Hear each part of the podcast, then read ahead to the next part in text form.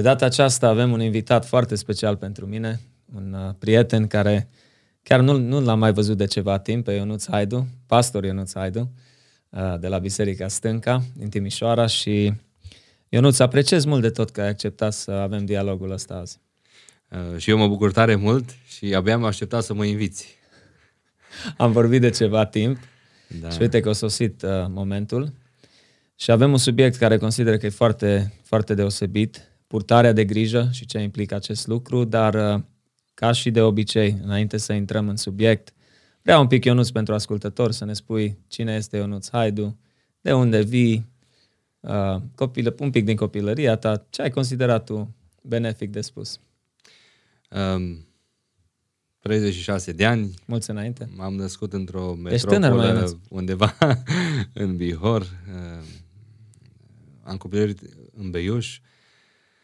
Uh, am terminat uh, școala uh, în Beiuș, pe urmă am mers la facultate în Oradea, la uh, facultatea de teologie pastorală.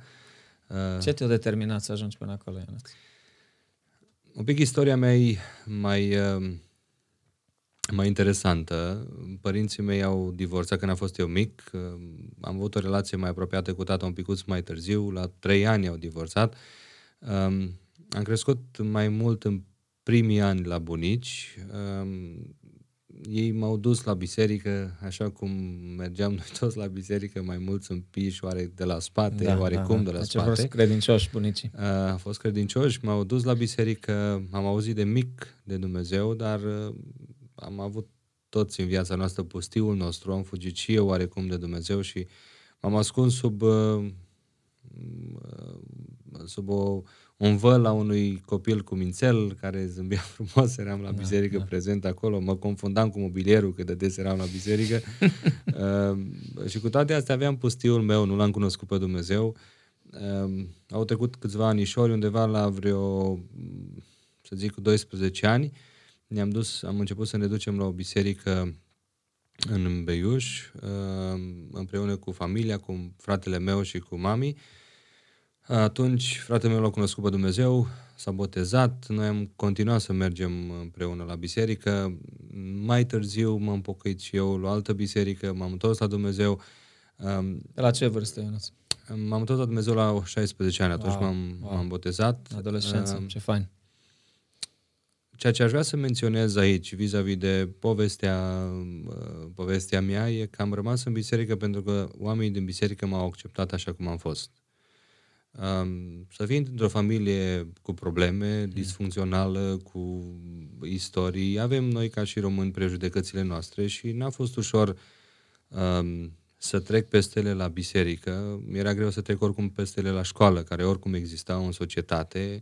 Um, dar ceea ce m-a făcut să rămân în biserică e pentru că oamenii au știut să mă țină în biserică și să mă primească și să mă iubească, să mă accepte așa cum sunt. Și dacă e să mulțumesc uh, în toată inima Bisericii Pentecostale din Beiuș, e că m-au primit cu brațele deschise, au investit în mine și au stat lângă mine. Atunci și păstorul meu de atunci, uh, fratele Vladimir Pustan, uh, m-a băgat în seamă în prima seară când am fost, era o, țin minte și acum era o seară Ehm, prelungită de rugăciune, cum se zicea. Da, la, da. Seara de veghe. De veghe, exact. Da. Cântau uh, frații Wagner atunci. Oh, wow. uh, și predica fratele Pustan, m-am dus și eu prima dată, am rămas cu gura cască acolo. Mi-a plăcut tare mult în seara aia și țin minte și acum și nu o să uit niciodată. În seara respectivă au venit direct la mine la sfârșit, era full biserica, nu știu, cred că Dumnezeu l-a, l-a călăuzit să vină direct la mine și m-a întrebat cu ești tu, mă, știi? Și eu, Rodica de la cântare, știi? Mai mea era un fel de primăriță în Beiuș, nu neapărat, dar lucra la piață și toată lumea o cunoștea, închiria mese, era în administrația primăriei. Um, nu știu dacă o cunoscut după mami sau nu, dar au zis, vezi că mâine avem seară înapoi, vii și mâine. Cum să nu vii și mâine, după ce a fost o seară faină? Da, da. Și venitul ăsta și mâine am și-am rămas în biserică. Wow. Um, el ca și păstor a fost pentru mine uh, uh, și tată și prieten și uh, păstor. Uh, nu doar el, ci uh, și cei de lângă m-am prietenit cu câțiva băieți acolo, jucam și fotbal, dar și citeam Biblia împreună. Prima dată când am citit Biblia toată a fost la uh, vârsta de uh, parcă 14 ani, wow. uh, pentru că am citit-o tot așa cu un prieten uh, din biserică și citeam împreună. Uh, așa am rămas în biserică, așa am slujit, așa am cântat în biserică. Aceste așa, relații, da. da. Uh, așa am început să iubesc biserica și să-L iubesc pe Dumnezeu. Adică, pentru mine, mersul la biserică, implicarea, ajutorarea, purtarea de grijă în fond, exact. uh, ascultarea de autoritatea bisericească, dacă e să o numim așa, da. grosomodo în general, uh, era mai mult decât să ascult de mami. Adică eram toată ziua și experiențele au început să curgă în viața mea în momentul în care l-am pus pe Dumnezeu realmente pe primul loc. Știi, e ușor să predici despre principiile acestea, despre pustie, e ușor să predici, despre toate lucrurile, e ușor să dai... Da, în teorie. Da, exact. Dar când ești acolo, experimentezi lucrurile total altfel. Și dacă e să recunosc astăzi, am rămas în biserică pentru că uh, în biserică am găsit oameni care și-au făcut timp de mine, oameni care uh, au văzut dincolo de timiditatea unui copil oarecum marginalizat, dincolo de uh, stângăciile uh, pe care le-am avut toți în adolescența noastră, prostiile, nebunile pe care le-am făcut. Dar vreau să îți spun că am făcut cele mai tari nebunii pentru Hristos în perioada respectivă. Ca și uh, tineri, eram, mai târziu am devenit lider de tineret în Beiuș, la, la, la biserică, uh, aveam, crăpam lemne la frați, uh, știam, mergeam, ne uniam imediat, mergeam da, în fiecare da. dimineață la ora uh, șase și ceva, șapte, cel târziu la rugăciune până la șapte jumate pe jos, mergeam la biserică și apoi fiecare mergeam la, la școală, dar rugăciune fără wow. îndemnul. Ne rugam 40 de minute fiecare dimineață. Da, da. Și asta a durat. Pe urmă am, am extins uh, lucrarea aceasta și la licee, în pauza mare, ne întâlneam și făceam cer și ne rugam până când la un moment dat au vrut să ne dea un directorul școlii noastre, a vrut să ne dea pe toți afară uh, să ne exmatriculeze, pentru că în mintea lui făceam pro, prozelitism. Uh, da, asta a fost păcatul nostru că ne rugam. Pentru alții a rămas tot păcat și astăzi da, treaba da, asta. Exact. Uh, am făcut tot felul de uh, activități uh, din ce în ce mai, mai, mai nebune pentru Hristos și asta mi-a da. plăcut. Gramul ăla de nebunie în care n-am mai contat bine, eu am fost uh, atipic în treaba asta, că dădusem bacul și asta nu o să o niciodată. Mm.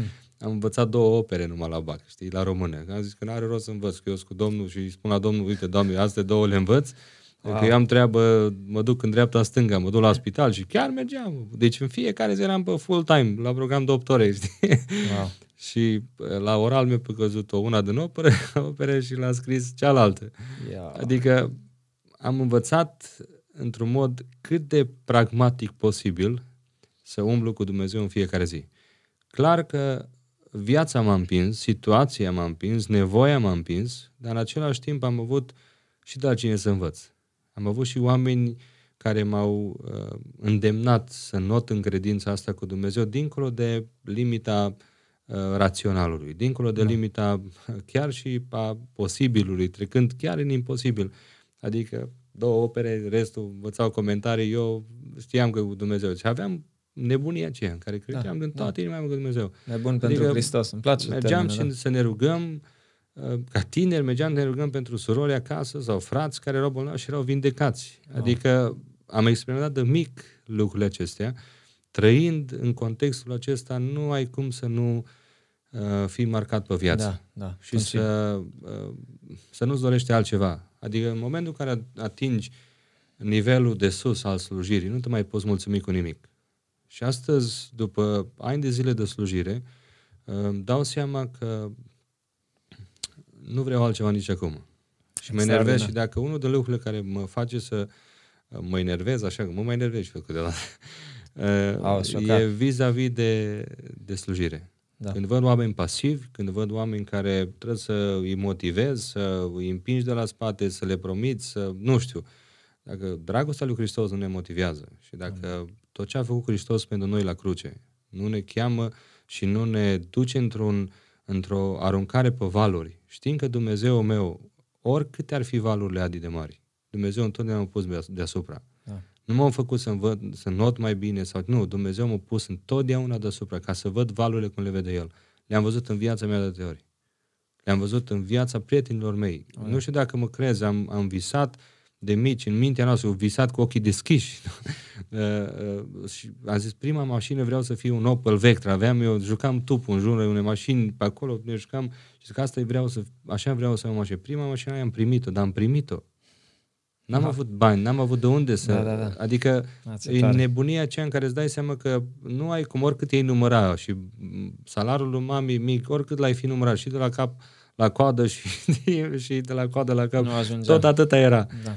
Și Dumnezeu știa și Dumnezeu lucra și ceea ce m-a marcat atunci da, da. și nu o să uit niciodată. Eram bolnav, lucram cu ziua, la un moment dat și am mers cu cineva și mi-am fisurat tibia, am avut un accident, mi-am fisurat tibia și eram bolnav în pat, nu mă puteam de jos din pat și uh, m-a anunțat păstorul că vine la noi în vizită, știi? Și atunci mai că mai imediat s-a băgat în bucătărie, mâncare, treburi, prăjituri, știi? păstorul, el a venit tiptil așa încetut, a intrat, a intrat direct în casă, s-a pus doar lângă mine în pat, uh, nu m-am întrebat ce fac, cum îs, nu a zis nimic, mă rog pentru tine, s-a rugat pentru mine și a plecat. Ei, astea sunt chestii care pe mine mi-au schimbat viața. Da, evident. Și atunci experiențele astea clar te-au determinat să faci pasul și să te decizi și să mergi la seminar. Bănuiesc. Și asta pentru că și asta m-a dus într-un pragmatism, uh, poate greu de înțeles pentru mulți astăzi. Uh-huh. Eu sunt tip foarte practic, poate mai practic decât ar trebui să fiu. Dar dacă le-am gustat de mic, eu nu vreau altceva, Adi. Da, da. Adică după ce am gustat superlativul cu Dumnezeu, eu nu mă pot mulțumi cu nimic altceva. Mm-hmm. Eram în clasa 8 și vreau să merg la economie. Neavând bani, a zis, mă duc să fac bani, știi? Adică să o duc și eu bine măcar, dacă... Așa au fost limitările în copilărie. Um, Asta și mentalitatea, în special, în general, nu? Da, oriunde, mă, fă nu... cumva exact. să ieși din sărăcie, fă să faci bani, fă să-ți fie bine, fiule, nepotule, știi? Da, da. Asta e... Ce n-am avut eu, să ai tu și exact. ne fac, ne fac, exact. toți vor să te facă împărat până la urmă. Exact. Dar uh, nu iese la toată lumea treaba asta. La ce mai mulți nu iese. Fac o paranteză acum, mă gândesc și cu cărțile astea de dezvoltare personală, că le, le rupem acum toți astea, sunt pentru americani, nu sunt pentru noi. Adică să nu merg la noi, clar, deci nu povestim. La noi dezvoltarea personală e altceva. Mm-hmm. E total altceva. Mai, mai mioritică ca noi, de fapt, da, din, da, da. din originile noastre. Uh, măi, și eram în luna mai, și avea o carte amărâtă de contabilitate, ai o țin acasă ca bibelou, așa o am acolo în pod la maica mea. Piatră și... de aducere aminte. Exact. Păi, nu puteam să învăț o, o definiție. Deci eu vreau să merg la uh, facultate de economie, la Oradia, să, nu? să învăț să fac bani. Până uh, și într-o dată a venit unchiul meu la mine. Unchiul meu, uh, am doi unchi din partea lui mami, unul dintre ei nu la Dumnezeu și unchiul Ghiță, așa zic eu, uh, a zis, uh, n-ai vrea să vii la teologie. Și asta a fost ca un, un fulger uh, asupra mea. Și am zis, bă, eu, de fapt eu asta vreau, dar nu știam să mă definesc, știi? Și m-am, în șase moduri total diferite Dumnezeu mi-a vorbit. Că trebuie să merg la wow. seminar. Wow. Și de, de, la, de, la o, de la o pace a inimii care noi zicem că e simplă, dar nu e simplă pacea asta, nu, până nu. la experiență reală, angelică, Adică Dumnezeu m-a dus în toate sferile, toate sferile de, de, de călăuzire, dacă e, în care Dumnezeu m-a direcționat. Pentru că eram în mai, la sfârșitul lui mai și în iunie, la început, trebuia să dăm examen de admitere. Eu m-am dus la facultate aproape ne reușind să citesc uh, cărțile, nu să le învăț. Uh, aproape nu am reușit să pun mâna pe ele. Și eu când m-am dus și am zis, aceeași nebunie am avut-o și atunci. Am zis, Doamne, eu mă duc. Dar dacă eu mă duc aici dacă eu mă duc, eu nu mai scriu, știți că trebuia să scrii prima facultate, a doua facultate, ah. dar cumva caz la prima, a doua, a treia și am zis, nu mai scriu nimic. Da. Adică eram suficient de nebun și am zis, nu. Da. Și ce, când m-am dus la interviu și trebuia să, era mărturisirea de credință și am crezut că merge așa, ca la predică, dar nu merge, știi, trebuia versete, nu știam nimic. Băi, am lecinat aproape acolo, deci mi-a venit rău, am zis, gata, adică nebunia aia, în care ai zis, totul depinde de asta, că eu așa cred, așa simt, așa știu, că Dumnezeu mă cheamă și vezi că la proba eliminatorie, de fapt, e scos afară de pe linie, dar nu am fost scos, dar doar în mintea mea eram da, da. scos. Mi-a venit rău, efectiv. Și a fost la Emanuel în da, Oradea? Da, și uh, asta era azi. Mâine trebuia să dăm examenul scris, dar mâine trebuia să vezi rezultatul, de fapt. Dacă mai mergi, dacă mai, mai, mai wow. ți-a scos creionul sau nu, stai, stai acasă. Wow. Și îți dai seama ce noapte am avut eu. Când eu leșin la interviu și mă fac de râsul lumii, știi? Deci nu aveam cum. Da, da. Și, și Dumnezeu mi-a dat har și Dumnezeu și vreau să le mulțumesc profesorilor că au avut încredere să iau un copil care eram poate a avut atac de panică, nu știu ce s-a întâmplat.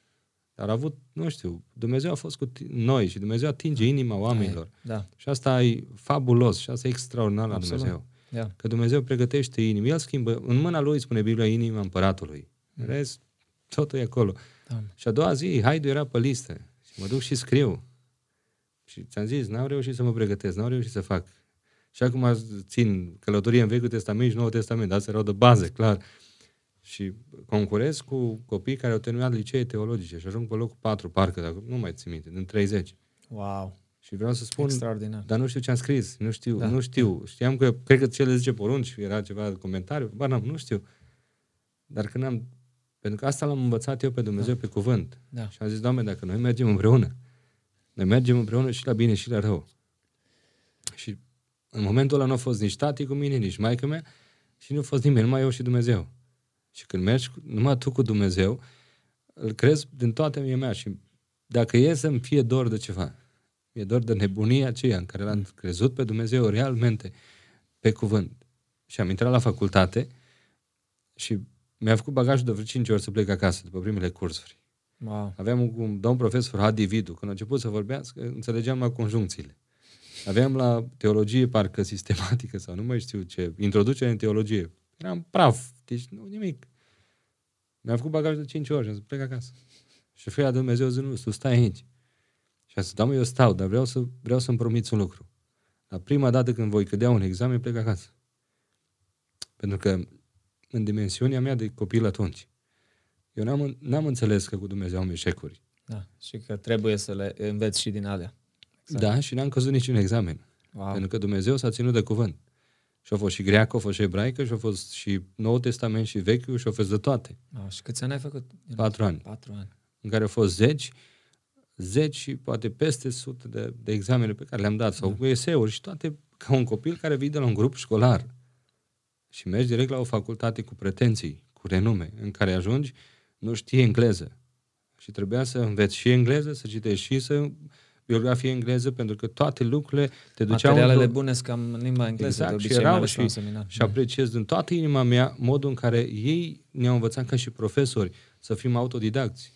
Ne-au trimis, trebuie să faci uh, aici e foaia, trebuie să mergi. Primul eseu pe care l-am făcut, dialectica căderii în păcat la Augustin. Nu știam cine e Augustin, nu știam ce înseamnă dialectică, nu știam nimic, eram praf. Mă duc da. la profesor, crede-mă, ce înseamnă domn profesor dialectică? Adică îți dai seama, și eu trebuie să fac eseul la proful ăsta peste o lună. Wow. Nu știam cine e Toma d'Aquino, nu știam nimic, praf. Pentru că am venit dintr-o, dintr-o, dintr-o societate, dacă vrei, a educației, vorbesc laic, în care nu aveam da, cum. Mi-am da, făcut da. economie, am făcut contabilitate. Da. Și intru despre în... istoria creștinismului. Exact, sau, și sau... nimic teologie. Da, teologie. Și ajungi aici și vezi mâna lui Dumnezeu. Și am spus, Doamne, dacă ai fost cu mine patru ani, vreau la licență să am peste nouă. Dar aveam și pretenții. Asta e fain cu Dumnezeu. Știi că ne răsfață. Adică nu puteam zic, doamne, numai să te iau licența. Și Aha. știi cât am luat la licență? Suma medie, ăsta și scrisul, și oralul și tot? 901. Extra. Pentru că are Dumnezeu umorul lui. Chiar că... 9 am zis, 9, 9 peste 9. fost peste 9, 901. Ceva, wow. Uh-huh. Și Dumnezeu a fost credincios și Dumnezeu m-a rugat pentru o soție și Dumnezeu mi-a dat o soție peste așteptările mele pe care nu o merit. Și Dumnezeu mi-a dat peste visele pe care le-am avut vreodată. Și încă cred în toată inima mea că sunt binecuvântat azi. Pentru că am avut nebunia aceea în copilărie cu Dumnezeu. Da. În care Adi mergeam evangelizare în port bagaj. Și crede-mă, mă rugam să mă ia în evangelizare frații, să mă duc cu ei, doar să le port uh, boxele. Și mergeam uh, la lucru, la oameni și la, la prieteni, doar să stau lângă oameni ca să învăț să de la bărbați, da. de la oameni care au care uh, au biruit da. în lucrurile în care eu vedeam că sunt cu Dumnezeu, da, da. Și am stat, pentru că întotdeauna învățătura are un cost pe care trebuie să-l plătim. Right.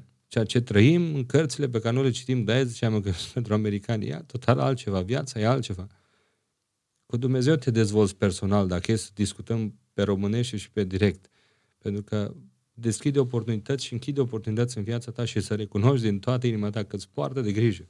Și astăzi îți mai binecuvântat în caracterul meu, în relațiile mele, în familia mea, material, cum vrei tu, dincolo de dimensiunea pe care o am.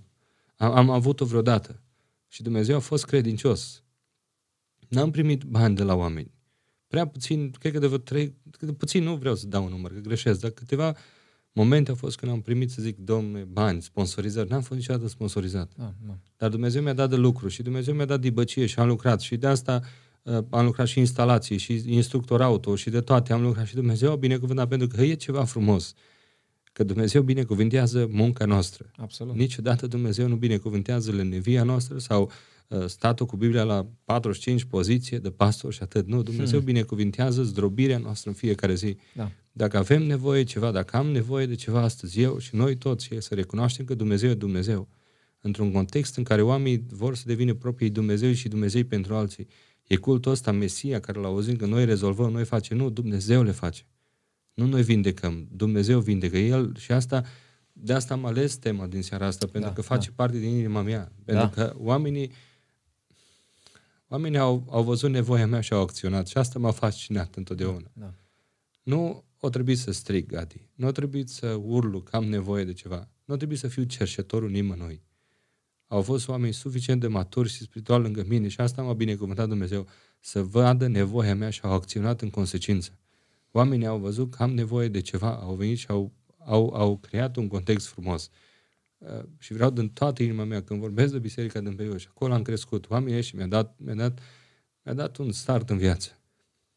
Am Biblia pe care am primit-o de la, uh, de la păstorul meu, de la fratele Pustan atunci când m-am botezat. Și mi-a scris o Biblie, am pus acolo sus. Mm. Mi-a lăsat un mesaj și zic, e ceva personal, de atât de, de puternic pentru mine.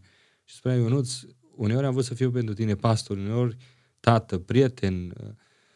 N-am reușit întotdeauna. Dar astăzi faci legământ cu unul care nu te va dezamăgi niciodată. Și nu știu dacă mă crezi. E versetul pe care, nu versetul, îndemnul pe care îl reciteam de atâtea ori în facultate că nu știam ce să fac. Wow. Că nu știam nici greacă, nici ebraică și nu știai cum să le întorci, cum să le faci, cum să le scrii, cum, să, da. cum să scoți. Sigur. Da. Și ai știu că Dumnezeu, dar niciodată, Adi, când m-am dus să-mi plătesc facultatea, am luat bani împrumut. Bunicii mi-au dat în fiecare an, în fiecare lună, îmi dădeau bani să-mi plătesc cantina. Dar aveam nevoie cineva să-mi plătească școala. Nu m-am dus să cer la nimeni, dar când m-am luat bani împrumut și când m-am dus în primul an să plătesc o zis Ionuț, hai, do, achitat. Și al doilea an la fel, și al treilea an la fel. Wow, wow, sau cineva... Trebuie să trec, da. să, Extra să treacă mult timp și să-mi dau seama cine a fost. Și asta mi-a plăcut cel mai mult la oamenii lui Dumnezeu. E că au văzut nevoia și au acționat în consecințe. Nu trebuie să merg să cerșesc. Da, da. Să facă cineva colectă pentru mine. Și a fost momentul ăla în care l-am văzut și, crede-mă, la, la, la 12 ani, la 13 ani, m-a rugat o rugăciune și a spus, Doamne, vrei să fii Tu Tatăl meu? Atunci când m-am întors la Dumnezeu pe genunchi, am zis, da, vreau să fii Tu Dumnezeul care îmi poartă de grijă în fiecare zi. Și Dumnezeu a fost credincios da. peste măsură de mult.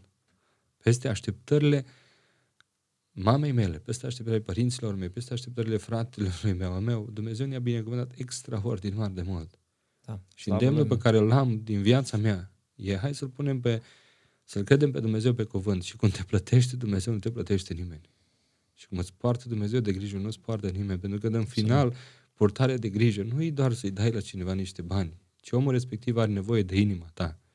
Omul respectiv are nevoie să se ocupe cineva de inima lui, Cineva are nevo- omul respectiv are nevoie să, nici măcar de timpul nostru. Pentru că omul simte dacă tu vii la timp, gata, stau 5 minute jumătate, mă grăbesc. Și omul da. are nevoie de inimă. Are da, să, să da. simte că cineva Adi se ocupă de inima mea. Să am duhovnicul exact. acela. Eu am avut harul ăsta să-l am. Pe aici am, am vrut să ajung eu. Am deci, avut harul ăsta. Da, experiențele tale, practic, e, e atmosfera aia de familie. Deci să experimentezi, oarecum chiar putem să o numim o ucenicie, să înveți de la alții cum să-L urmezi pe Hristos, cum să faci bine, cum să petreci timp în rugăciune, cum să te adâncești în cuvânt și așa mai departe. So, evident, am mai menționat la podcastul ăsta că cei mai mulți oameni vin la Hristos până la vârsta de 21 de ani, după statistice. Deci 21, de, adică în tinerețe, sau so, momentele alea de adolescență, copilăria, să o poți, să, avea, să ai începutul ăla în Hristos, e ceva fascinant și chiar un miracol, deci mărturile sunt foarte puternice, Ionuț. Uh, dar la ce ne... Ai, ai menționat un pic, ai atins un pic subiectul. La ce ne referim mai mult? La ce te referi tu când vorbim despre purtarea asta de grijă? Să ai interes personal față de cineva, Așa. față de ceva, da. să-ți pese. Uh, și clar, în contextul nostru, ca biserică, ca și creștini. Biserică, creștini. Și nu se aplică, mă gândesc, numai la lideri, eu nu, sau la... că n-ar putea da. face prea mult dacă ar fi numai... Eu am încărunțări rapid uh, că mulți au crezut că numai la lideri se referă. Da. Dar asta, eu invit să încărunțească și el alături de mine. Așa, exact. Deci uh, facem echipă dacă trebuie. Um, cred din toată mea că a purta de grijă înseamnă să, să alegi, uh, să fii interesat de nevoile cuiva, da. să fii interesat de el ca persoană, să te lupți să rămâi în dragostea asta, că trebuie să faci cu dragoste. Și da. ca să poți să porți de grijă, trebuie să iubești oamenii, că n-ai cum. Absolut. Așa cum uh, sunt, da? Așa cum sunt, frate, că nu i-am creat noi și nici nu schimbăm noi. Clar. Exact. Ce adevărat. Uh, Contează să știe oamenii și asta. Și când, când reușești cu adevărat să te lupți, știi, asta e o luptă pe care greu mi-a fost în viață și o luptă pe viață, în final, în care să te lupți să fii îndrăgostit de chemarea lui Dumnezeu. Pentru că sunt foarte multe piedici, sunt foarte multe uh, lucruri care te trag în jos, de toate luptele pe care le avem. Dar a purta de grijă în fond e să te focusezi, suntem la început de an încă. Am putea anul ăsta uh, să începem să ne rugăm ca cei care suntem în biserică să rămânem în biserică. Și adică ne rugăm să vină tot alții și vin alții și pleacă alții. Am înțeles, da. N-ar fi fain să rămânem împreună? N-ar fi fain să ne rugăm purtându-ne de grijă unii altora ca El Hristos, de fapt, înainte să ne umple, să ne repare vasul, ca tot ce bagă, tot ce pune Dumnezeu în noi să, să rămână? Pentru că problema noastră ca și creștini astăzi, ca și biserici, e că pierdem undeva. Suntem fisurați undeva că Dumnezeu toarnă, e același, e har și da, astăzi. Absolut, absolut. Hai să fim serioși Sigur. cu, cu noi. Dacă suntem serioși cu noi, ne dăm seama că de fapt Dumnezeu ne-a binecuvântat mai mult, avem programe, avem de tot, avem resurse, tot ce da, vrem da. noi. Doar că suntem din ce în ce mai fisurați. Păi, dar aici se și pune problema, Ionuț. Deci, uh, sunt biserici care pun accent sau importanță mai mare pe programe, care au importanța lor, bineînțeles, și alții care vor, pe lângă programe, să meargă mai departe în a investi și a impacta oamenii sau să se ocupe, să spun așa, de oameni. Și asta nu poate să o facă un singur lider, doi pastori sau așa mai departe, nu? Într-o comunitate e nevoie ca să fie un, un model care să existe acolo și ucenicia sau purtarea de grijă, de, de fapt specific purtarea de grijă. Acum, hai să fim realiști, în fiecare biserică sunt uh, Uh, oameni mai imaturi, oameni care au nevoie mai mari, unii sunt mai noi veniți la Hristos, alții se mai împiedică și păcătuiesc, greșesc și au nevoie de cineva să-i îndrume și adeseori uh, ni se spune foarte clar în foarte multe biserici, oamenii parcă nu mai pun accent. E mai ușor să iei parte la un program, eu nu să cânți în biserică, să dai mâna cu fratele, totul e bine, știi? Și să mergi acasă praf sau și să nu se aplice nevoia asta în biserici. E mai simplu. Mi se pare că să te implici, să, să, porți, să începi să aplici purtarea de grijă nu? în biserica ta sau așa, necesită mai multă lepădare de tine. Trebuie să mori mai mult un pic față de tine să faci lucrul ăsta. Asta e cel mai greu în final, pentru că trebuie să mori tu față de tine. E ca și cum ai să-ți dai două pălmi oglindă fiecare zi. Nu e confortabil, nu? Și ți le dai și tare. Adică nu te mângâi. Exact. E ca și cum în fiecare zi spuneai trebuie să mori un pic mai mult. Da. Pentru că a purta de grijă înseamnă zdrobire în fiecare zi. Exact. Înseamnă să... Renunți uh, la tine oarecum, la, la, la, la confortul tău până la urmă. 100%. Și confortul acum ai promovat la greu, nu? Cumpărăți chestia asta, aplică asta, stai relaxat, mergi în vacanța aia, adică dintr-o dată nu mai ai timp pentru nimic. Uh, de multe ori nici pentru tine, dar mai pentru altul. Am, oricum, am început să nebunim din ce în ce mai mult, clar. Nu, pentru că noi vrem și în biserică tot confort. Știi, adică acasă avem confort, Adi, mașini confort, serviciu confort, vrem și în biserică. N-ar fi fain să avem o întrebare foarte realistă pentru noi. Unde ne mai simțim noi păcătoși? Hmm. Adică peste tot suntem numai bine, știi? Dar de fapt nu suntem bine. Și societatea o spune, și bisericile o spun. Toate și statisticile toate spun statistic, că oamenii în stresați, în depresie, exact. nemulțumiți. Uh... Reușim, Doamne, undeva să ne resetăm, dacă în relație cu Hristos, împărtășia noastră de acasă, în biserică, în slujirea pe care o avem. Dar asta e frumusețea slujirii, că slujirea, în primul rând, nu e pentru altul. Purtarea de grijă, de fapt, nu schimbă neapărat pe celălalt, în primul rând te schimbă pe tine. Da. Slujirea, de fapt, îți drobește ție eu, mândrile, avioanele pe care le încap. Asta, de fapt, slujirea te, te aduce cu picioarele pe pământ, da, dacă da. o iei cu responsabilitate. Da. O, și vezi și realitatea, nu? Dacă, exact, dacă adică... vizitezi oamenii care au nevoie sau comunitatea și dacă nu, unii au nevoie mai, mai multe, alții, alții mai puține, dar vezi care e realitatea, cum spui tu, cred că repede realizezi că trebuie să te smerești. Adică dacă la voi acasă, la noi acasă, la tine acasă, e rugăciunea, nu înseamnă că în toate familiile e rugăciunea din biserica ta. Nu știu dacă mă crezi. Cunosc oameni, pentru că ca pastor mă duc des pe la oameni, pentru că da. pastoral, nu se, pastoral nu se face cu pixul, se face cu piciorul, la Nu se face doar după amvon. Corect. Și după și în față, deci e o chestie tare, faină, în perspectiva mea. Ehm, ca unul care am fost păstorit, clar îmi place să păstoresc, ehm, pentru că am simțit ce înseamnă. Nu știu dacă mă crezi, dar singurul uh, timp în care uh, oamenii uh, respiră cu adevărat un aer proaspăt și se simt iubiți pentru mulți oameni și din ce în ce pentru mai mulți, e doar timpul de biserică. E doar timpul cu părtășia fraților, în părtășia fraților. Iar dacă noi nu reușim să-i dăm la omul ăsta cu adevărat timpul cel mai bun și să se simtă iubit, vreau să, unde, unde își va căuta? Omul își caută iubirea undeva. Absolut. Și disperat să fie iubit. E o, o, o, o nevoie fundamentală a vieții noastre, fiziologică, până la urmă. Da. Ei, dacă nu reușim asta, și crede-mă, știu cazuri și am la biserică, și în biserici, și oameni cu care vorbesc ca și instructor, mă ajută enorm de mult lucrul ăsta. Pentru că ai lângă, pe tine, ai lângă tine un om 30 de ore în care poți să vorbești și vezi inima și știi și supărările oamenilor sunt în ce în ce mai mult pentru că oamenii au nevoie de oameni. Au, inima mea are nevoie de inima celui de lângă mine. Singurul rai pe care îl avem pe pământ este familia și dacă da. în familie e dezastru, omul vine la biserică și dacă la biserică nu-L găsește pe Hristos și nu găsește dragoste și iubire și, și acceptare. trupul lui, da, da. Și trupul biserica, lui, exact. membrii din același trup care se întind o mână de ajutor. Oricare ar fi biserica, oricât de mare ar fi, îmi place foarte mult o expresie pe care mi-am însușit-o de la cineva. Mm. Spunea că, uh, băiatul ăsta spunea că, de fapt, oricine în biserică trebuie să se simtă cineva. Oricine trebuie să se simtă cel mai important. Oricine ar fi. Că e cu handicap, că e în vârstă, că e tânăr, oricine ar fi. Are dreptul, Adi. Nu are binecuvântarea, mă, aici e fain că nu, aici are dreptul. La Dumnezeu nu există vedetisme și nu există Corect. VIP-uri. Absolut. Și nu există nici scenă și nu există public. Corect. Există doar frați și surori comunitate. Adunare. Îmi place Oameni expresia asta mai mult decât de biserică, de parcă adunare, știi? Da. Ne-am adunat. Da, da, da. Aia înseamnă că toți ne-am adunat, numai câțiva s-au adunat. Sigur. Ne-am adunat toți, adunare, adunarea lui Hristos. Și stăm aici pentru că Dumnezeu ne-a purtat nouă de grijă și ne învață în fiecare zi cum să ne purtăm de grijă. Dacă ar fi să reflectăm numai cum s-a ocupat Dumnezeu de, de noi astăzi, sunt convins că am învățat de la Dumnezeu să ne ocupăm și noi altfel, Absolut. mai bine, mai eficient, Absolut. mai cu inimă de Dar nu de toți. Adică suntem la început de an, un singur om să planifici, biserica, casa mea, adoptă un bunic anul ăsta. Adoptă o văduvă, adoptă un tânăr, investesc 50 de lei, dau la un misionar pe lună. Dar trebuie să fac ceva, trebuie să mișc ceva, trebuie să se miște rotițele.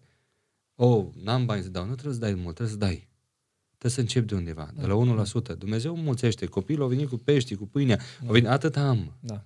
Nu au venit când nu au avut uh, gheretă, nu au venit cu rulotă, cu, cu fast food, numai atunci da. o dat. Nu, o dat, da. asta am. E și rece peștele, e și Absolut. pâinea întărită. Da, asta am. Dumnezeu se ocupă de aici. Dar ideea că Dumnezeu asta mă cheamă și ne cheamă pe fiecare și la început de an, hai să ne propunem mm. anul ăsta, vreau să mă ocup de cineva.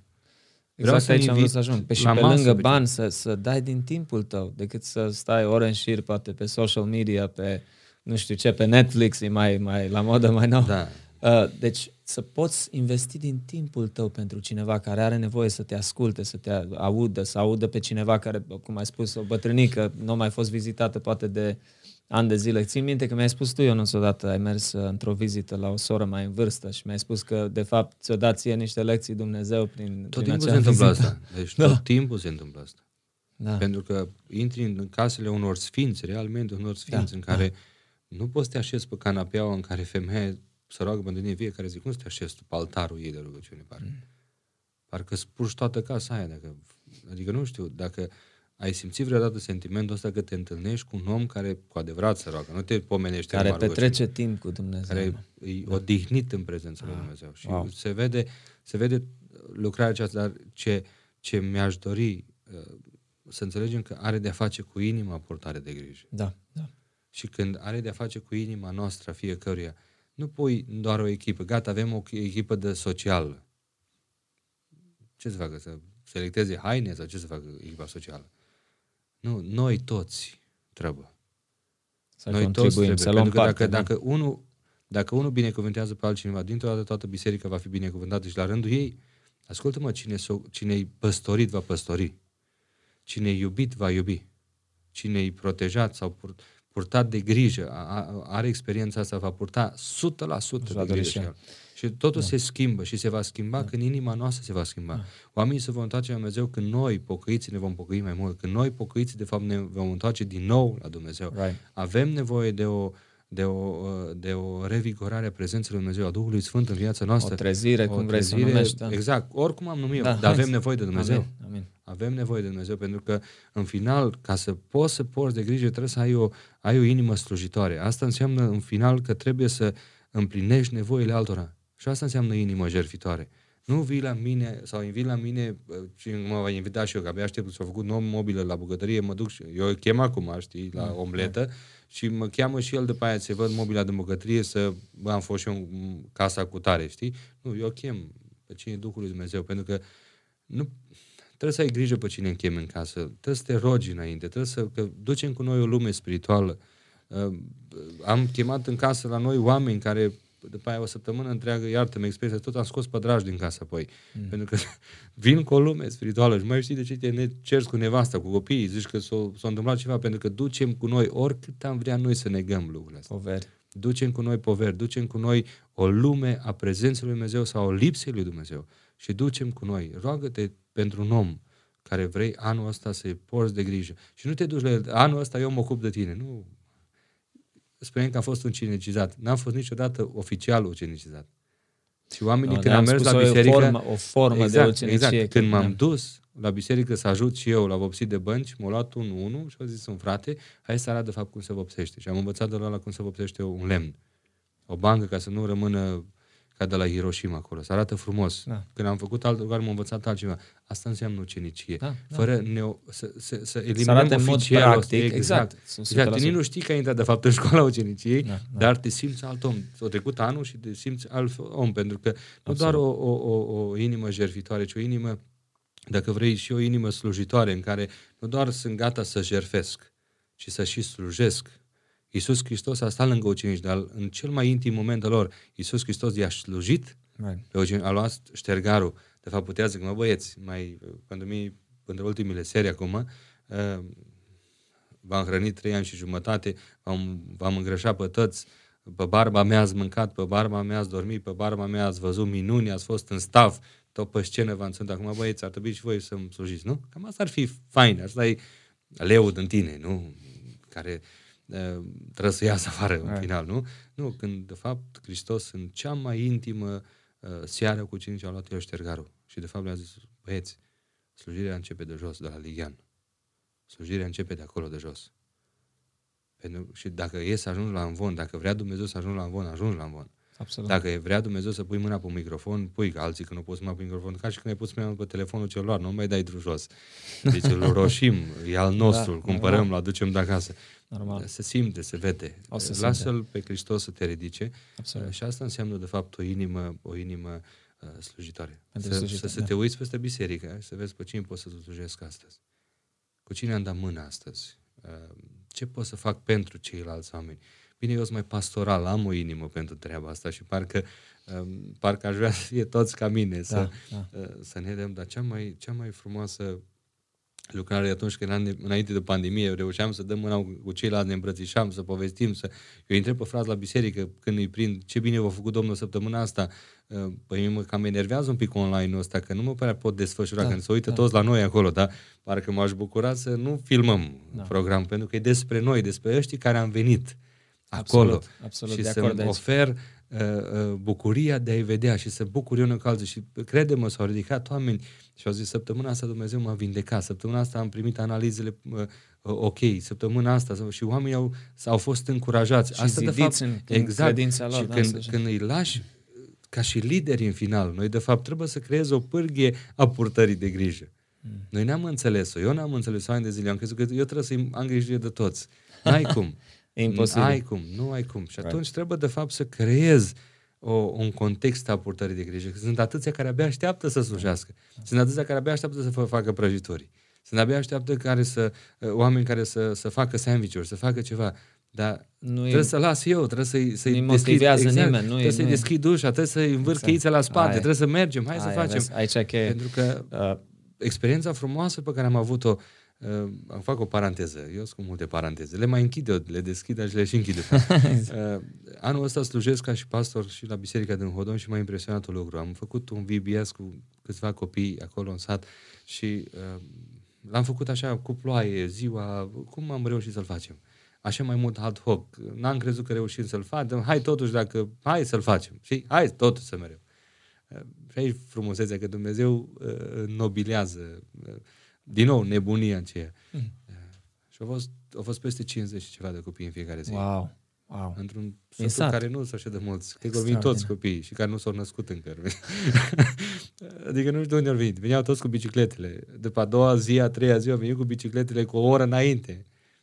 Și ce e frumos e că au rămas după și Dumnezeu a atins, că asta e frumos, Dumnezeu atinge inima oamenilor și atinge inima unei familii tinere în Hodoni și se ocupă de ei și peste 20, aproape vreo 20 de copii la Biserica Ortodoxă care vin și fac studiu biblic. Adică, omul e bun, vreau să spun ceva, ei nu vin să joacă, să joace cărți, să joace barbut, să joace table. Da. Nu vin să joace fotbal, vin să fac studiu și iau, dau și test în Biblie, adică Biblie, frate. Cheamă pe oamenii în Biblie, să vezi ce har ai. Și oamenii vin, da. nu vin nimic, frate. Dar cu prunci ăștia vin. Minune. Și aici e frumusețea Incredibil. atingerii lui Dumnezeu. Și asta e frumos, despre care spuneam că Dumnezeu atinge copiii așa, generația când te ocupi, când porți de grijă, da, când, da. Când, când glumești cu el. Poate cu el ăsta, cu prungul ăsta nu glumi nimeni. Exact. Și o altă chestie, Ionuț, care eu văd foarte importantă, foarte faină mărturia la Hodoni cu acești copii.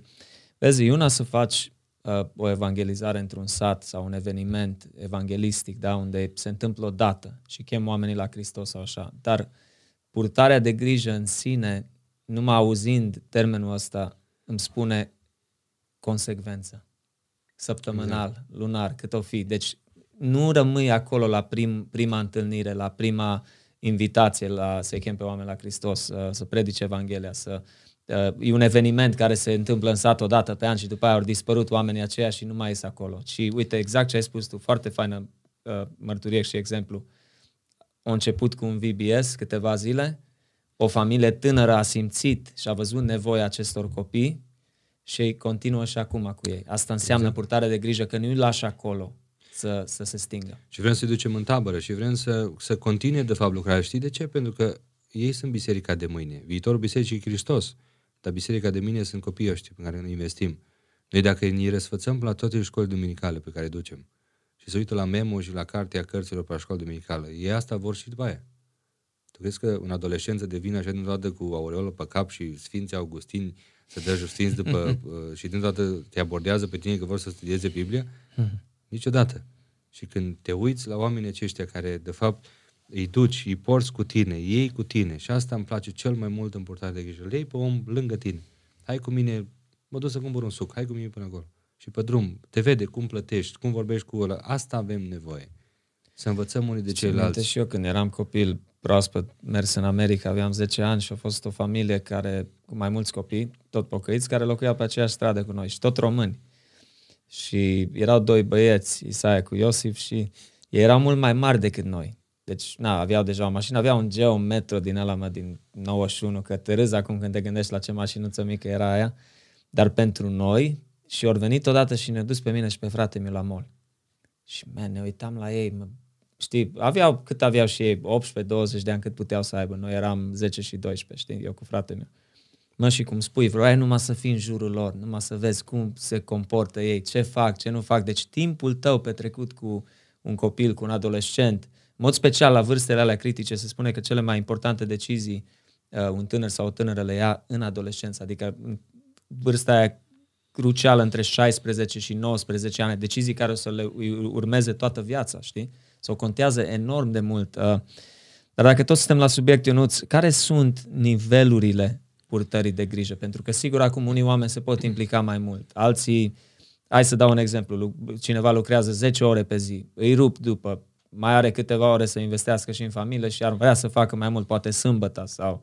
Uh, mă gândesc că sunt diferite nivele. Uh, un pastor care e full-time în, în lucrare, în slujire, probabil ar avea mai mult timp să se ocupe de, de nevoia asta în fiecare biserică și în comunitatea lui sau în orașul lui. Eu uneori mă bucur că nu sunt full-time în lucrare, adică și sunt instructor pe lângă. da, da, da. Adică dublu full-time. nu mai știu nici eu. E. Fac Atunci, o... chiar că e miraculos că găsești timpul, eu nu Găsesc acum, trebuie să vorbești cu nevastă mea. Da, exact. Cei... Fac o paranteză, știi ce e frumos la purtarea asta de grijă? Că toată familia poate să poarte de grijă, nu neapărat un membru care tot pleacă de acasă. Ce ai să mergem toți ca și familie, că prunci învață, văd. Da, ce important. Sau să-i duci pe om la tine acasă. Bun, închidem paranteza, răspundem la întrebare. Da. Eh, cred că primul nivel e un nivel primar, în care ai nevoie, eh, sunt nevoile de bază, în care omul le primește, eh, te, te investești la nivel basic în viața unui om, da, strictul necesar. Da. E alt nivel, apoi un nivel periodic, în care, da, mergi o dată pe lună, mergi o dată la două săptămâni, mergi o dată la un anumit interval de timp în care îți um, bifezi în viața ta lucrul ăsta. Ce e interesant că toate cărțile pe care le-am citit uh, de economie și ăsta e un, uh-huh. o, și pasionat de treaba asta, uh, vis-a-vis de modul în care Dumnezeu ne binecuvintează și la nivelul uh, relațiilor noastre și la nivelul finanțelor noastre, în fine, modul în care Dumnezeu orchestrează lucrurile din da, spate. Da, da. Uh, un 10%, toți spun, un 10% trebuie să dai. Indiferent de ce religie e, indiferent de ce crede, nu, 10% trebuie să dai. Adică dacă laicul spune, religiosul, dacă el spune, de fapt și eu trebuie să fac un 10% din timpul meu într-o portare de grijă. Oricât am fi de obosiți, Adi, oricâte, sau dacă nu mai reușim să purtăm de grijă, să suntem prea ocupați. Deci trebuie undeva, trebuie făcut în echilibru. Dar noi trebuie să învățăm pruncii noștri, generația noastră, că e un blestem aici. Că dacă tu îi dai cheile de la mașină, el îți dă cheile de la zil mai târziu. Hmm. El trebuie să înțeleagă și trebuie să vadă că, de fapt, lucrurile se întâmplă altfel. El trebuie să vadă, de fapt, cum te comporți tu cu bătrânul, că vei fi și tu bătrân într-o zi. De dacă tu nu înveți să te comporte frumos și dacă tu înveți să-și bată joc de toți bătrânii din biserică și pe stradă, tu când o să fii bătrân, nu o să te laude pe tine. Corect. Înțelegi? De da. fapt, noi lăsăm o zestre, e ceva mult mai, mai spiritual și mai puternic și... decât ne putem noi imagina. Și vrut... într-un mod periodic, da. noi nu cred că nu putem. Nu a spus nimeni să mergi săptămânal. Nu a spus nimeni să, nu mergi, să mergi zilnic. Dar odată în an, chiar nu poți? Da. Odată semestrial, trimestrial, cum vrei tu. Odată trei luni. Adică nu putem ne face în timp o oră, două ore. Să Dacă e să fim onești. Dacă mai închide telefoanele și... Dacă... Uh, știi cum e? Chiar am vrut să menționez, fac eu acum o paranteză pentru ascultători în mod special. Deci nu avem timp să intrăm în o grămadă de pasaje, dar în Noul Testament, în Biblia care noi toți o credem, Cuvântul lui Dumnezeu, uh, găsim foarte mult uh, acest principiu de purtare de grijă, dare de socoteală, să ne vedem unii pe alții mai presus decât noi înșine, uh, să ajutăm pe cei în nevoie, să uh, vizităm, să cercetăm văduvele, orfanii, să... Deci vedem nevoia asta și că purtarea de grijă e necesară și e ba chiar poruncită, exact. adică e, e complet parte din viața noastră ca și creștini. El e imperativ, adică nu uh, opțional că am pus-o noi la opțional e altceva. Aia, e, exact. e mai comod, că e mai comod. Clar să, eu nu sunt frate așa. Nu ești eu nu sunt așa de fii, prietenos, da, adică, eu nu sunt așa sociabil. Dar lasă găsești și alții care nu sunt așa prietenoși. Uite, doi arici, lângă, doi arici să înțeleg întotdeauna. Clar, deci uite, poți exact. să-ți găsești dacă da. e să fim. Acum, na, trebuie da. să fim da. un pic mai maturi și înțelegem. Dar și eu, uh, purtătorul de grijă, omul care uh, face acele vizite ocazionale, uh, ieșirile, dar și un purtător pasiv, știi, ăla care eu nu schemat, eu nu numai când îmi vine, numai când e confortabil pentru mine. Dacă ducem lipsă de ceva, ducem lipsă de disciplină. Și purtarea de grijă are de face cu disciplina. Eu îmi propun, ca asta îmi spun la început, de fapt eu îmi propun și mă rog să rămân îndrăgostit de chemarea lui Dumnezeu, de lucrarea lui Dumnezeu pentru viața mea. Eu îmi propun la început de lună, ca timp, o, o oră, zece, câte vreau eu, îmi propun pentru lucrul ăsta. Așa cum ne propunem să mergem la un meci de fotbal, așa cum ne propunem să, să, să, să facem atâtea lucruri, hai să ne propunem pe lista asta lungă. Dom'le, acolo jos, la un PS, la sfârșit. Dom'le, îmi propun și treaba asta. Că putem în final. Da. Pentru că diferența, Adi, e dacă suntem purtați sau nu. Suntem purtați pe targă de atâția oameni de ani de zile, dar cred că ar fi timpul să mai purtăm și noi pe alții. Sau dacă încă mai purtăm pe unii care de fapt sunt sănătoși, numai că e confortabil să-i pui, atât dai cu de targă jos. Ca să învățăm de fapt că trebuie să și umble și să demonstreze că pot umbla. Exact. Că alții, dacă cunosc ceva, cunosc în mintea lor urma să se plângă. Că nu au, că nu pot, că nu știu, că nu da, știu. Bine, ajută și folclorul nostru Uh, Aici am vrut să ajung. Românii, am mai da. menționat, cred că iar în alte episoade la podcastul ăsta, deci românii sunt foarte exagerat de pesimiști de multe ori. În general vorbim, bineînțeles. Ne ajută și cultura noastră, ne ajută da. și istoria, istoria noastră, așa? ne ajută da. și mioritismul de noi. Eu am pierdut uh, mult din, din, din chestia asta. Am 24 de ani în SUA, dar sunt mai mare un pic ca tine, Ionuț. Deci am văzut, am prins comunismul, am prins așa, știi? Am văzut, deci, uh, dar da, deci pesimismul e la, e, cum spui tu, mă, nu pot, deci nu pot, nu, știi că n-am abilități, nu sunt așa de calificat, uh, uh, dar acum, din câte văd eu, îi trebuie, ai vorbit că trebuie să ne disciplinăm 100%, dar se pare că în mai multe domenii. Hai să ne gândim la faptul cu timpul. Asta e foarte important. Se spune că se, uh, acum urmează uh, și noi la biserică să facem un time management uh, course, știi, unde yes. să vină cineva și ne pur și simplu intrăm, ok, cum îți gestionezi timpul? Cum îți exact. gestionezi timpul? Pentru că asta e criza. Uite, te întreabă pe cineva, mă, nu vrei să vii cu mine la Hodoni să ne ocupăm de copiii ăștia, vreau să mă duc să țin o lecție cu ei, să facem niște jocuri, să ne apropiem de copilași, să ajungă în timp să-L cunoască pe Hristos, să meargă la biserică, ce-o fi, nu? Ah, sunt așa de ocupat, mă, eu n-am timp, n-am timp, uite, lucrez, mă, trebuie să fug acolo, am de făcut asta. You know, totdeauna scuza e ascunsă după timp, din punctul meu de vedere. N-am timp. Deci. Eu am primit scuza asta așa de des încât nu mai, nu mai întreb. Okay. Eu mă rog lui Dumnezeu și că dacă Dumnezeu atinge inima, vine El la mine.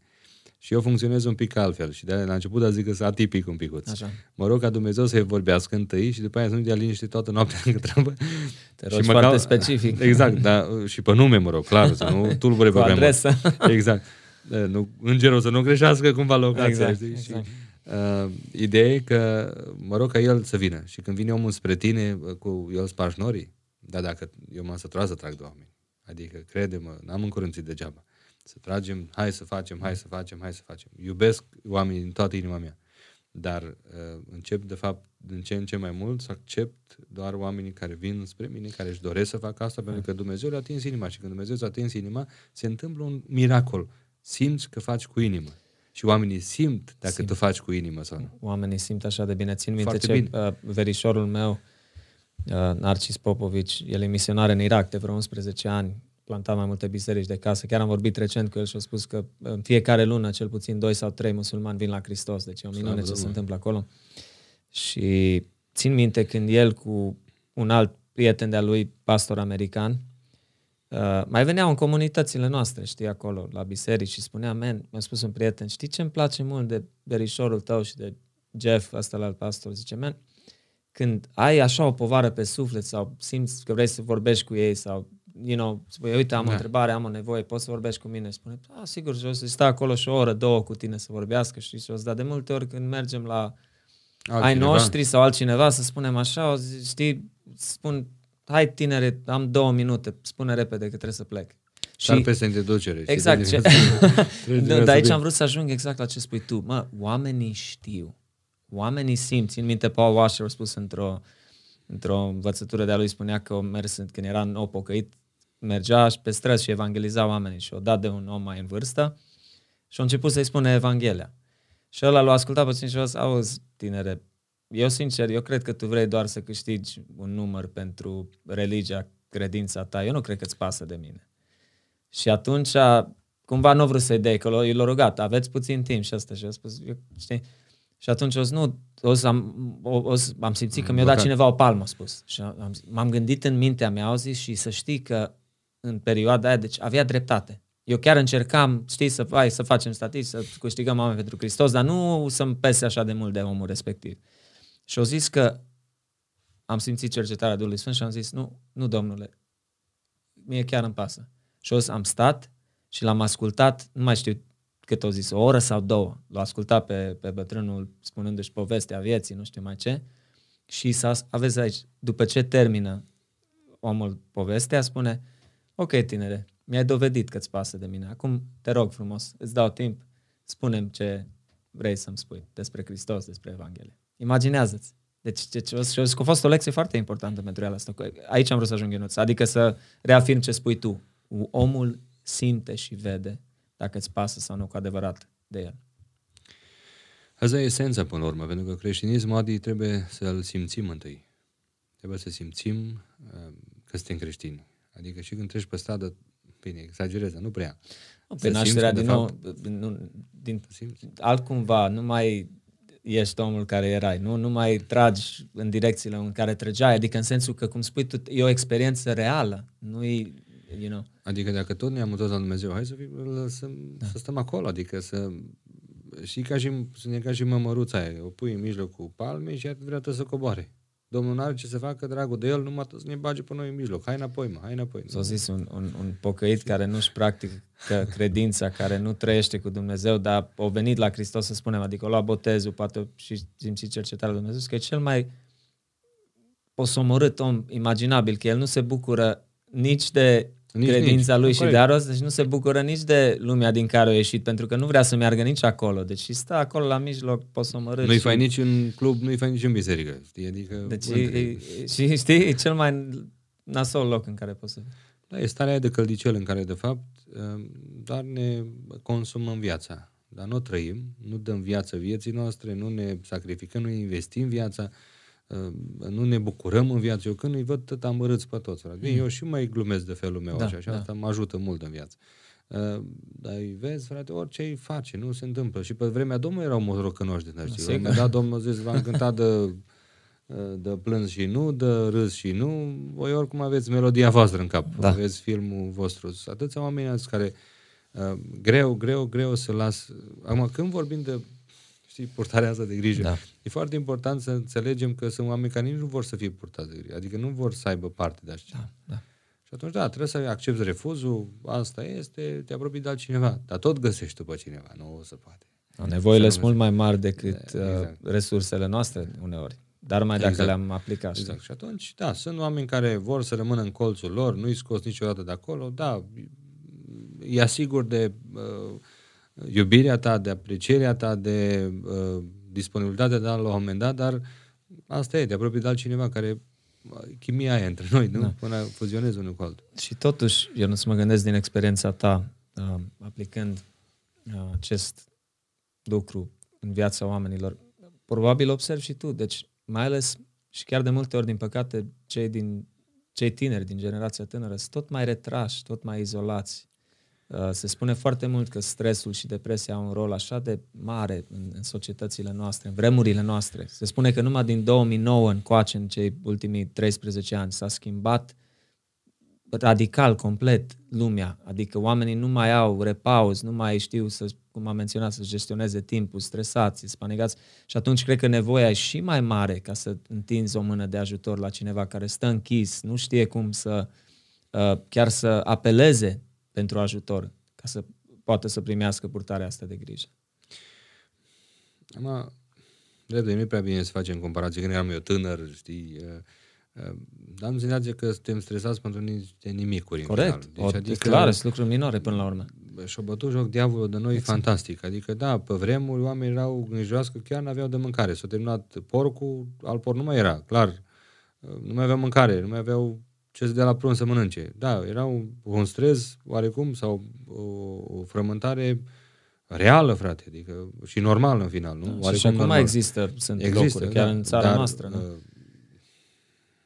deci alea sunt probleme, alea sunt greutăți, dar noi ne plângem sau ne văităm de lucruri care sunt chiar, cum spui tu, mai ales în lumina veșniciei. Minore, man. Ții minte că asta a fost titlul la, la biografia lui Ravenhill. In the light of eternity. Yeah. În lumina veșniciei. Adică, în comparație, adică cu veșnicia care o să o petrecem în prezența lui Dumnezeu, bucuroși, nu o milion de ani, nu 10 milioane, ci o veșnicie întreagă, o să scăpăm de păcat, de chin, de moarte, de tot ce a fost greu și să nu, până atunci, în perioada asta scurtă, care nici, nici o fir de praf în lumina veșniciei, știi? Și ne pierdem timpul cu lucruri secundare. Da, adică că nu s-o da like pe net.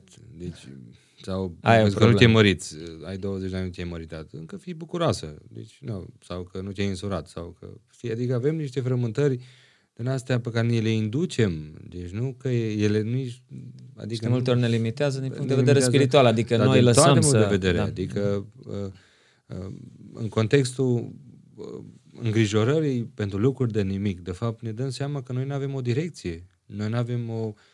și nici nu avem cum, pentru că am fost învățați, poate crescuți într-un context în care a fost soarele lui mama și noi uh, suntem șocați că suntem la facultate și mâncăm numai pateu Hmm. Și nu mai, nu mai mama lângă noi, nici cuptorul cu microunde, nici nu știm să-l pornim, nici nu știm să spelăm un vas. Nu, adică trăim într-o altă lume. Deci clar trăim într-o, cum ai zis tu, deci s-a schimbat lumea, dar prost s-a schimbat. Deci ne-am dus într-o direcție uh, total greșită. Purtând de grijă, de fapt, ne purtăm nouă întâi de grijă. Pentru că mergi, vorbești cu un om, vorbind cu omul ăla, te deschizi și tu. Te vindești tu întâi. Nu mai tu să vindeci inima. Nu, prima dată să faci ție bine. Portarea de grijă are de face cu noi, are de face, spuneam, cu inima noastră, dar și nu ca inima, dar și cu mintea noastră. Are de face cu, cu, cu capitularea noastră, cu, cu sentimentul că cineva are nevoie de noi. Care e boala noastră astăzi? A singurătății, a depresie, pentru că noi nu suntem importanți pentru nimeni. Dacă mi vorbești cu și dau ochii peste cap la 12 ani, la 10 ani, adolescenții ăștia din ce în ce mai uh, adolescenți și uh, vai că uh, au niște aer, i-aș pune pe toți la zugrăvit. Deci aș da. pune un pic la lucru, să iasă din fumurile astea și consume un pic energie, un pic da, povestea. Da, da. da, domne, hai să discutăm problema că avem toți camerele noastre, laptopurile noastre, telefonul nostru, avem totul al nostru și mai avem nevoie de nimeni. Aia. Hai să împărțim telefonul. Ia pune tu un telefon între doi copii, să aibă un singur telefon. Să se ceartă ca orbi toată ziua, ca turcii. Sunt mai multe lumi în viața ta, în casa ta. Ăștia da. turci că să ceartă în continuu. Ia pune numai un singur televizor în casă. Să vezi cum ne certăm toți pentru faimoasa telecomandă. Că dacă, am ține noi telecom- dacă ne-am certat noi pentru Biblie așa, ah. ce fain ar fi. Dar nu, cum, Doamne, deci ai păcat, frate. A, deci, ești, val- deci, ești prea fanatic, frate. Deci, nu, deci sistemul de valori e un pic pe dos. Un pic pare. mult, sunt da, sunt da, sănătos. Da. Uh, dar când, când ne schimbăm și vorbești cu ei, hai să purtăm de grijă. Păi știi, nu ai cum să-i trimiți. Păi trebuie să iei, așa cum o luași pe mine alții, uh, hai să mă ajut să duc plasa cu cartofi, că nu pot. Chiar dacă tu poți, dar eu dai să ducă și el plasa cu cartofi, pe lângă tine mai vorbești cu el. Asta e singura șansă pentru generația pe da. care avem. Să îi luăm unul la unul, să vorbim cu ei și să vorbim uh, cotidianul cu ei. Și să-i scoatem de pe ecrane, man. Deci asta e o dilemă care se pare că nu mai, nu mai știe nici, nimeni cum să o mai rezolve. Adică... Eu ajutat online numai grozav. Da. Online ne-au ajutat grozav. Pandemia. Îi mai ține și, da, îi mai ține și vreo 5 ore în fața calculatorului. Am ei după ce stau 4 ore, 5 ore. Bine, nici nu avem noi acasă, nu știu ce, tehnologie performantă, da. că noi suntem așa mai, și eu și soția nu prea suntem meseriași în treaba asta, dar uh, după 4 ore de online, cu, deci erau două zoi zombie până casă. Deci la școală, zici, mânci, când școală, nu? Da, deci da, da. clar, mânci, nu. Uh, uh, ce vrei? Trebuie să-i pui o oră să redreseze, după ce s-o redresat, după aia începi să vorbești cu ei normal.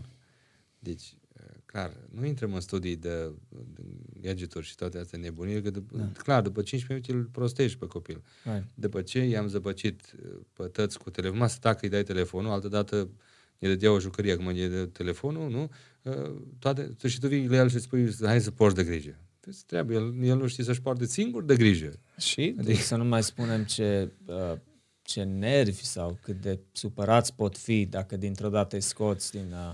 Uh, da, probabil trebuie făcut treptate. Oricum, ăsta e alt subiect. N-am vrut neapărat să ajung acolo, dar uite, îmi place că ai menționat faptul că poți să iei ca taților, mamelor care ne ascultă, poți să-ți iei copilul sau copiii împreună cu tine când mergi să faci un bine, să, să porți de grijă cuiva, să investești în viața cuiva Asta înseamnă că trebuie să faci tu ca tată, știi, da? și ca mamă. Și Absolut, clar, în primul rând. Și atunci ei vin cu tine și Asta să e frumusețea în vin. Asta e familia din până la urmă. Da. Noi le-am separat. Știi, tata merge la locul, copilul merge la școală și seara mâncăm cine împreună, dar așa e pe fugă. Și fiecare mănâncă, unul e vegetarian, unul mănâncă sushi, unul mănâncă nu știu ce, un cuci, muci, nu știu, fiecare treaba lor. Nu, deci nu mai mâncăm uh, oala toți.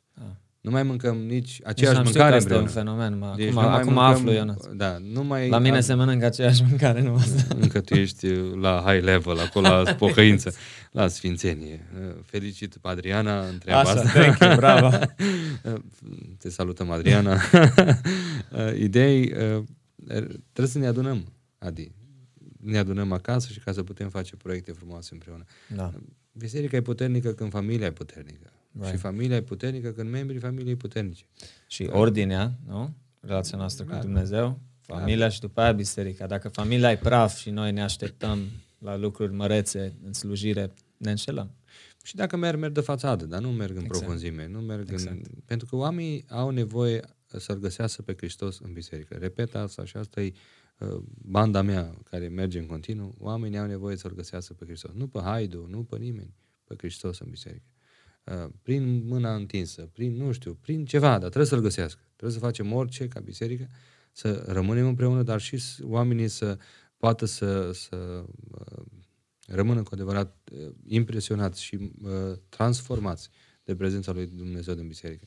Uh, avem da. de toate, dar parcă ne lipsește acel ceva frumos. Și asta da. vine dintr-o purtare. Uite la biserica primară, oamenii nu doar că au împărțit, oamenii erau nelipsiți împreună la templu, adică nu veneau pe rând.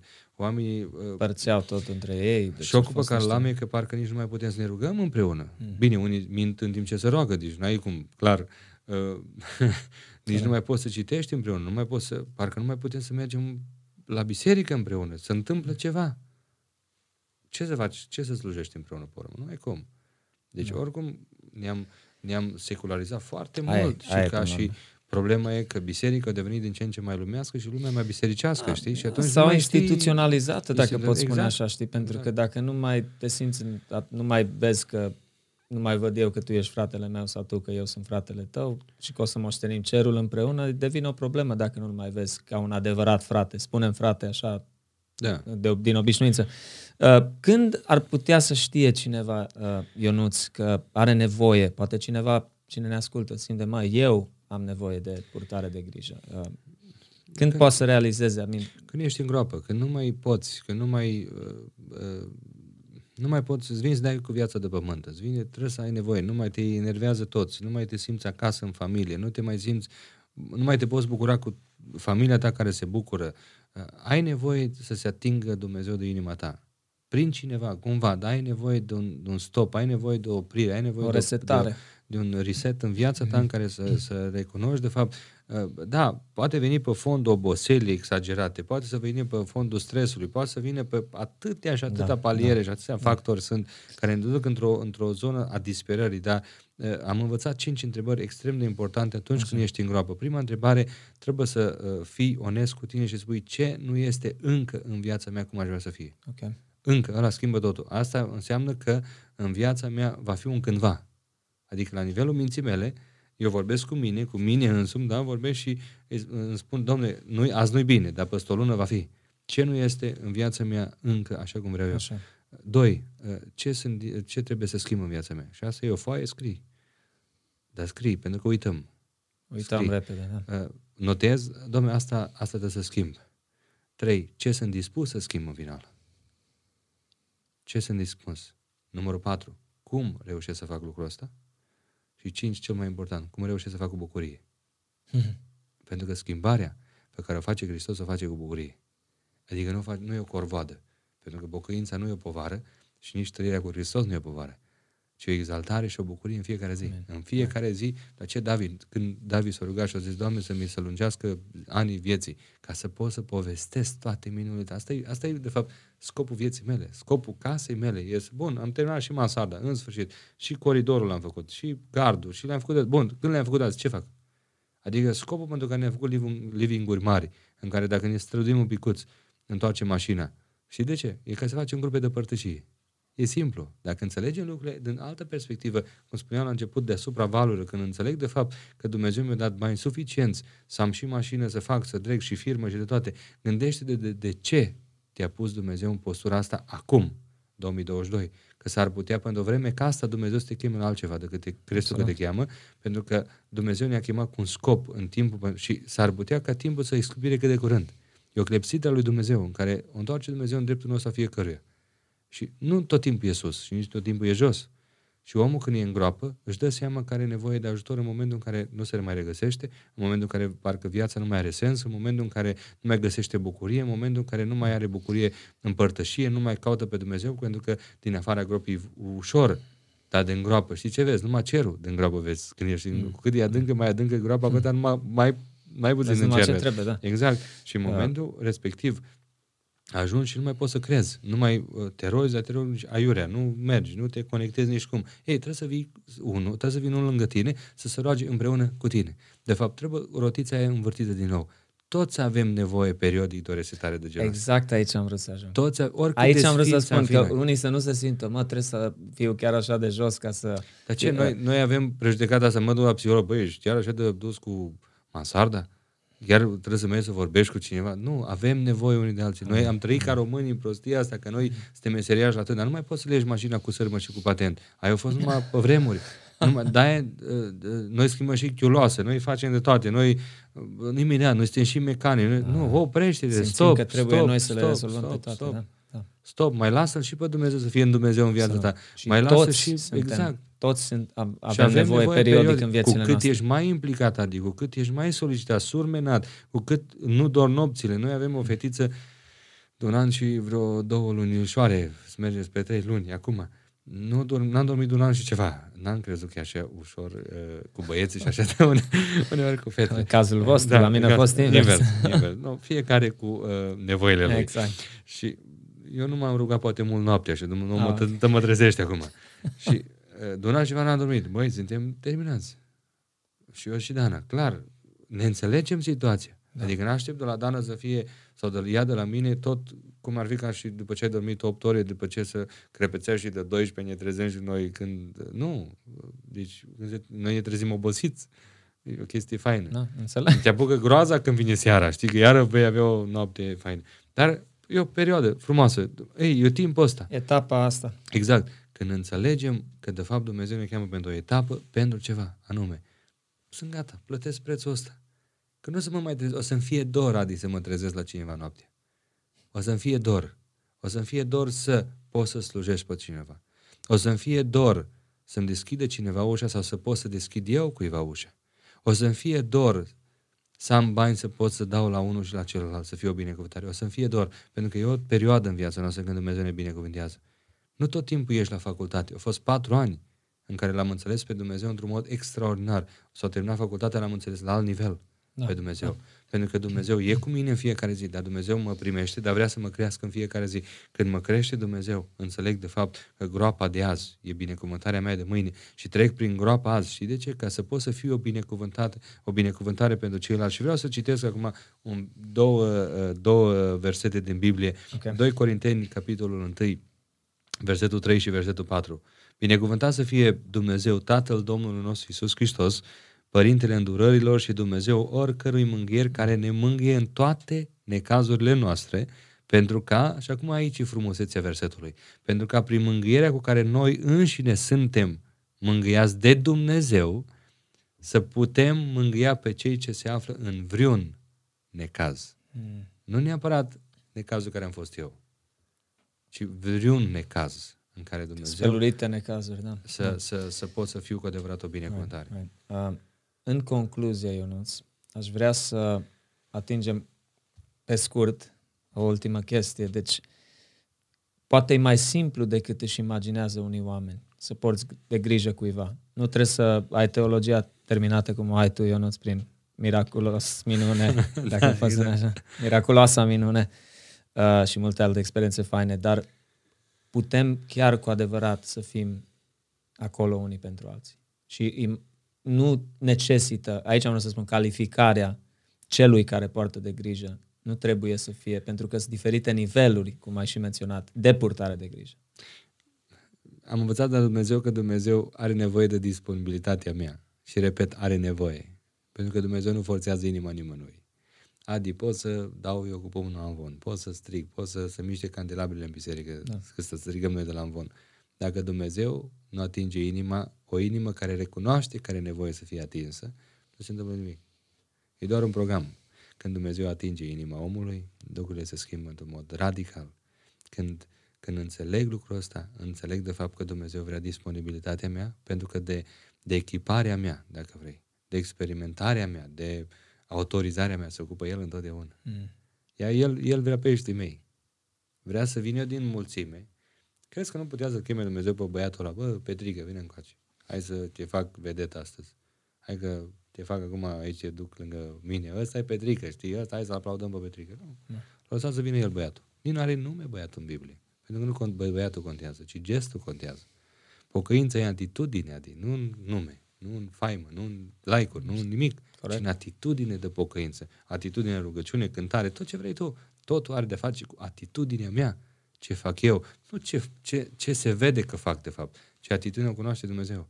Când Dumnezeu cunoaște atitudinea și binecuvântează viața mea. De aia poate trăim atât de falimentari. Știm, faliment pe două picioare, pentru că, de fapt, am pierdut bătălia la nivel de atitudine, nu la nivel de fapte, că faptele le facem, le pozăm, le aranjăm, le predicăm, le spunem, dar, de fapt, atitudinea e total altceva. Asta ne pozează Dumnezeu, din, din păcate. Din păcate, Dumnezeu ne pozează atitudinea. Pentru că Dumnezeu uh, are nevoie, de fapt, de disponibilitatea mea, de, de, de, de învrednicirea mea să ocupă El. Aici e frumusețea purtării de grijă uh, atunci când mergi cu Dumnezeu la drum. Atunci când uh, mergi cu, cu, cu Domnul în, în, în aventura asta. Spuneai, cum poate cineva, de fapt, că dacă nu are inima, dacă nu face asta, cum poate? Cum să te rogi să ai o inimă slujitoare? Sub o formă sau alta botem. Tu poate nu poți să vorbești cu oameni, dar faci o zacuscă, picobel, nu face nimeni, frate, zacuscă. Tu faci zacuscă și o ducă și altcineva. Și dintr-o dată îți dai seama că nu poți să faci singur totul și faci, ai o echipă. Tu poate faci prăjituri, dar le faci în taina vieții, nu știe nimeni. Nu contează. Tu faci prăjitura, dai la careva, duce prăjitura mai departe. Și omul e binecuvântat. În final, scopul e nu să mă văd eu bucătarul, nu? E adevărat sau nu? Scopul e ca flămândul să fie uh, săturat. Amen. Scopul e ca golul să fie îmbrăcat. Scopul e ca pătura să ajungă la omul respectiv. Cum? Ce? Nu mai contează. Nu contează cine a dat pătura, nu contează cine a dus-o, contează că omul respectiv să fie încălzit. Aici e purtarea de grijă în final, nu despre Absolut. noi, ci despre Hristos. Absolut. Pentru ca omul de acolo să strige de fapt că Dumnezeu i-a dat-o. Nu i-a dat haidu, nu i-a dat nici cu tare, nu exact i-a dat nici... așa au spus, Domnul, nu? Și, exact, Mie mi-ați făcut. Mie mi-ați făcut. De câte ori. Și, și frumusețea textului pe care l-ai menționat tu, de fapt oamenii zice, dar când am făcut noi de asta, Doamne? Mm-hmm. Am făcut noi vreodată așa ceva? Băi, eu nu am știut. Ei, asta e frumusețea purtării. Nici nu, nici nu le mai contabilizez. Eu am pățit, de exemplu, știi, am fost la cineva acasă, am văzut cu una frumoasă, uh, am fost la cineva acasă și uh, i-am dus două portocale și niște banane, știi? Și după ce i-am dat uh, pachetul, era bolnavă, uh, sora a scos un carnețel și a notat, haidu, două puncte, trei banane, două portocale. Ce faci, soră? Că... și care zice, uh, când o să fii tu bolnav, să știu ce să-ți aduc. Wow, wow. e ca la nuntă, știi, te uiți pe da, listă, da. cât să da 200 eu. de euro ți da, bun, no, după asta, tu îi dai 200 de euro, poți să 20 de ani, deci mai bine, no, în fine. Da, da. Roagă-te să ai o inimă slujitoare, Absolut. clar, n-are rost, toți putem să fim. E super. Dum- înțelege un lucru extrem de important. Dumnezeu te-a ales la o chemare specială. Nu-i nimic mai special decât să fii parte schimbării unei vieți. Adi, mie Dumnezeu a pus anumiți bărbați în viața mea, când am fost adolescent, și care mi-au schimbat viața. Mi-au schimbat realmente direcția vieții. Dumnezeu i-a pus atunci când am avut eu nevoie. Tu faci o echipă cu Dumnezeu, tu poți schimba vieți. Da.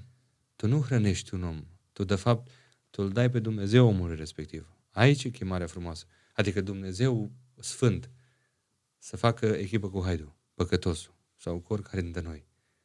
Aici e frumusețea slujirii Amin. cu Dumnezeu. Amin, absolut.